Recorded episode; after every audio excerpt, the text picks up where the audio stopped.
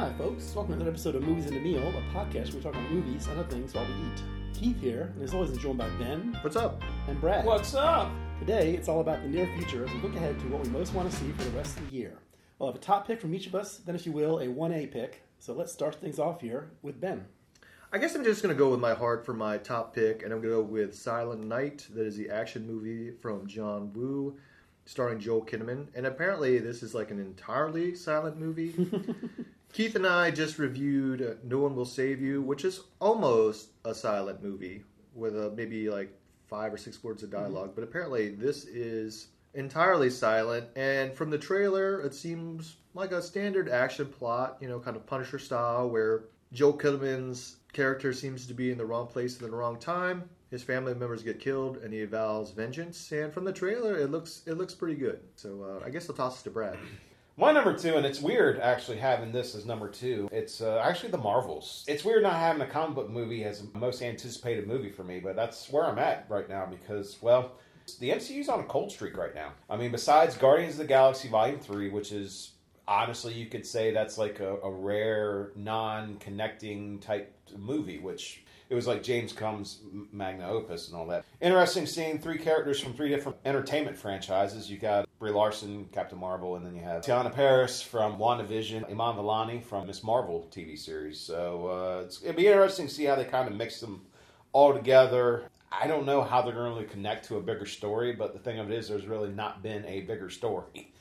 There's been nothing. Like I said, uh, Samuel L. Jackson's going to be back too, so maybe this movie can bring back the old MCU feel. I I hope so, but I'm not getting my hopes too high. Well, you know, I'm kind of with you. Um, I love Nia DaCosta. I'm hoping this is going to be a great movie, but yeah, this could be a hot mess. So it's going to be fascinating either way. Yeah. I guess I'm up next, and like Ben, I went with, with my heart for my two, two picks. The first one is from Hayao Miyazaki because I always love him, and he is finally back. It is The Boy and the Heron. And even if this isn't Master Miyazaki's last movie, it has to be close, and that is enough reason to celebrate.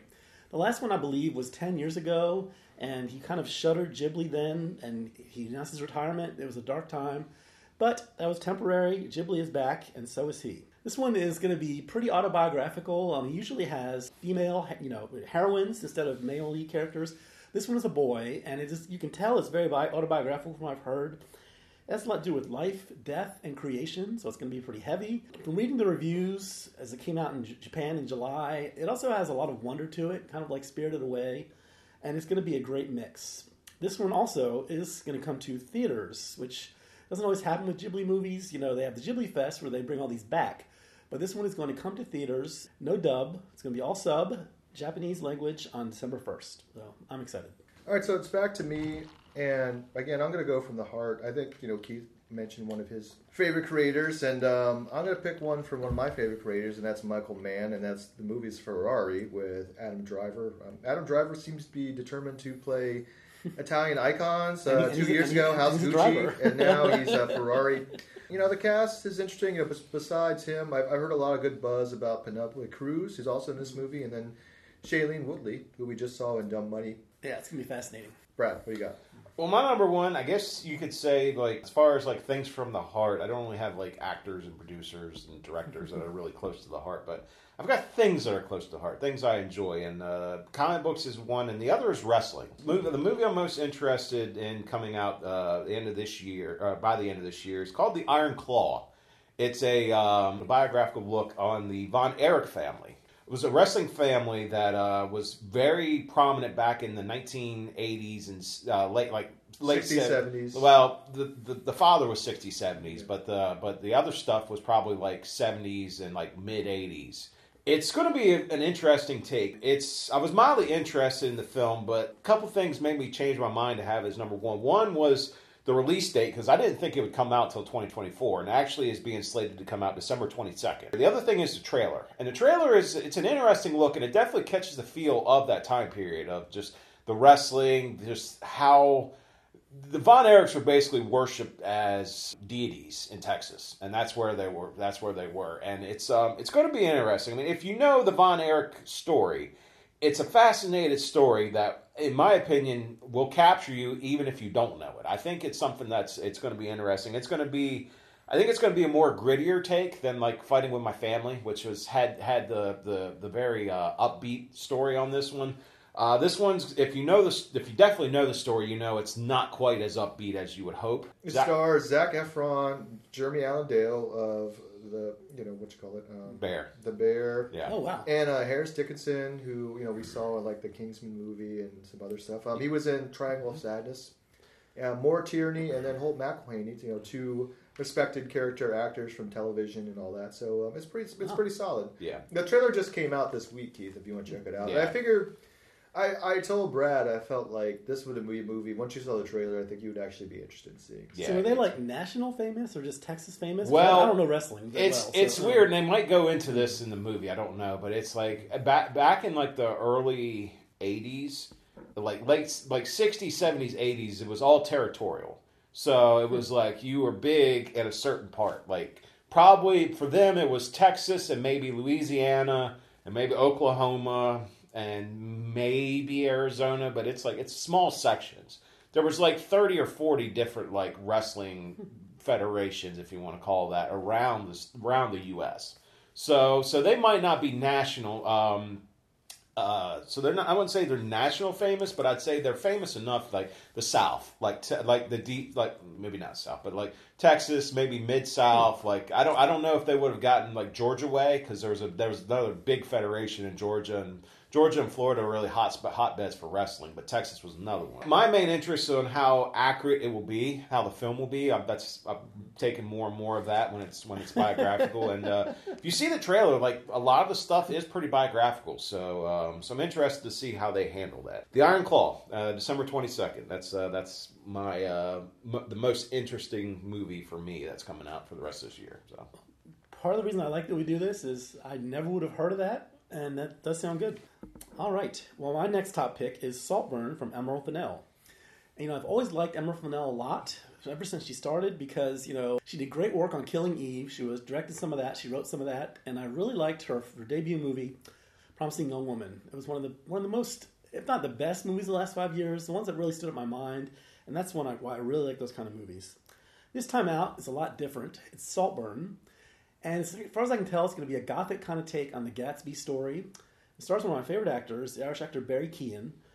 And from what I know, it's about an Oxford University student who spends the summer at the eccentric, sprawling estate of his aristocratic classmate. That's all I know, except also stars Rosamund Pike, Carey Mulligan, and Richard E. Grant, also three of my favorites. So when this opens wide November 7th, I'll be there. Did you mention Jacob Elordi? You know, I did not. He's the main is- guy. He's the main guy. He is. the main He guy. is. He is the aristocratic classmate. You're right.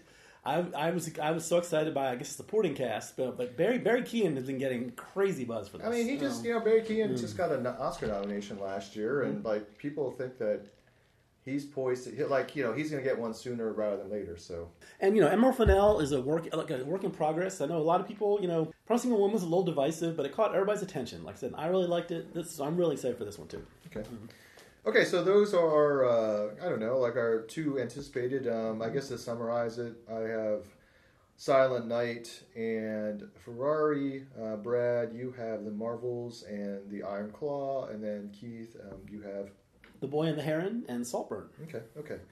So why don't we just unload some other movies that we all are kind of interested in seeing? One, I think that Keith and I will see as soon as next week, and that's Killers of the Flower Moon.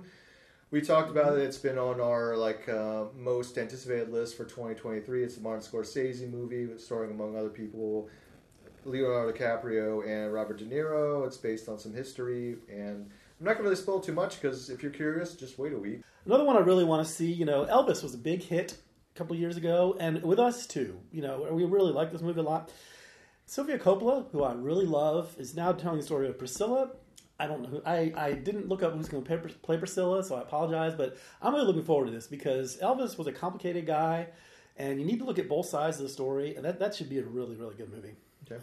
Uh, I'll let Brad do one, and then I got probably one more to mention. But All I Brad- got's one. So, um, and that's, uh, and I mentioned it a little briefly earlier. It's uh, Aquaman: The Lost Kingdom. Call it morbid curiosity, if you will, but I mean, it's the end of the DCEU, and let's see. And I mean, it's um, comes out December twentieth, so it's near the end of the year. And uh, like I said, Jason Momoa, Yahya, Yahya Abdul Mateen, uh, Nicole Kidman, etc. are back. Um, just interested to see how this wraps up. To see if, well, if they try to shoehorn any tie-ins, maybe with uh, James Gunn verse. I doubt they will. Probably not. But um, like I said, just uh, I mean, visually, it seems like it's going to be a good movie. The story seems like it could be interesting. If anything else, I think the drama off screen is kind of uh, overshadowing this movie. So. Uh, so yeah, maybe maybe some of that will appear on screen. Doubtful, but uh, let's see. Um, so yeah, uh, that's my lone honorable mention. So Uh, the other movie I'm going to mention is something that Keith and I are excited about, and Brad is very hesitant to see, but we're going to force him anyway for some reason. But that's Next Goal Wins, also starring Michael Fassbender,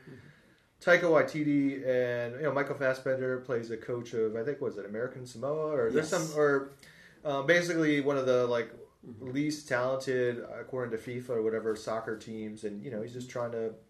Trying to get them up to speed, so it seems like a very heartwarming sports movie. Yeah, Elisabeth Moss is in that Yes. somehow. It's going to be, you know, this could be. Taika is a little hard to take when he's uh, when he for some people when he's really light spirited, but I like his movies like that, and Ben does too. So I think this one this one will be fun. Sure, sure.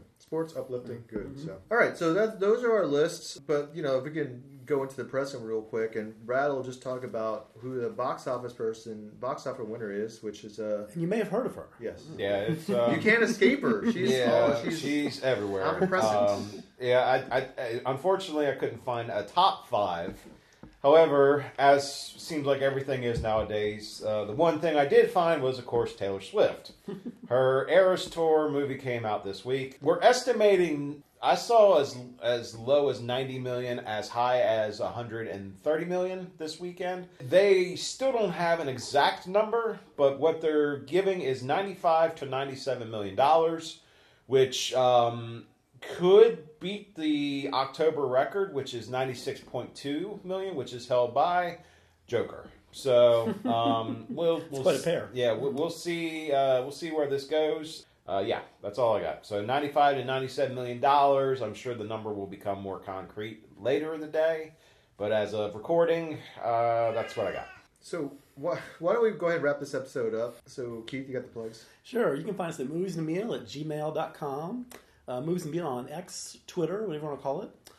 And give us a listen on Apple Podcasts, Spotify, or wherever you find your podcasts. Oh, uh, movies and Meal OG. at Movies and meal OG at gmail.com. Okay. I apologize. No, it's all good. okay, so for this episode of Movies and a Meal, I'm Ben. and Keith? Brad, peace.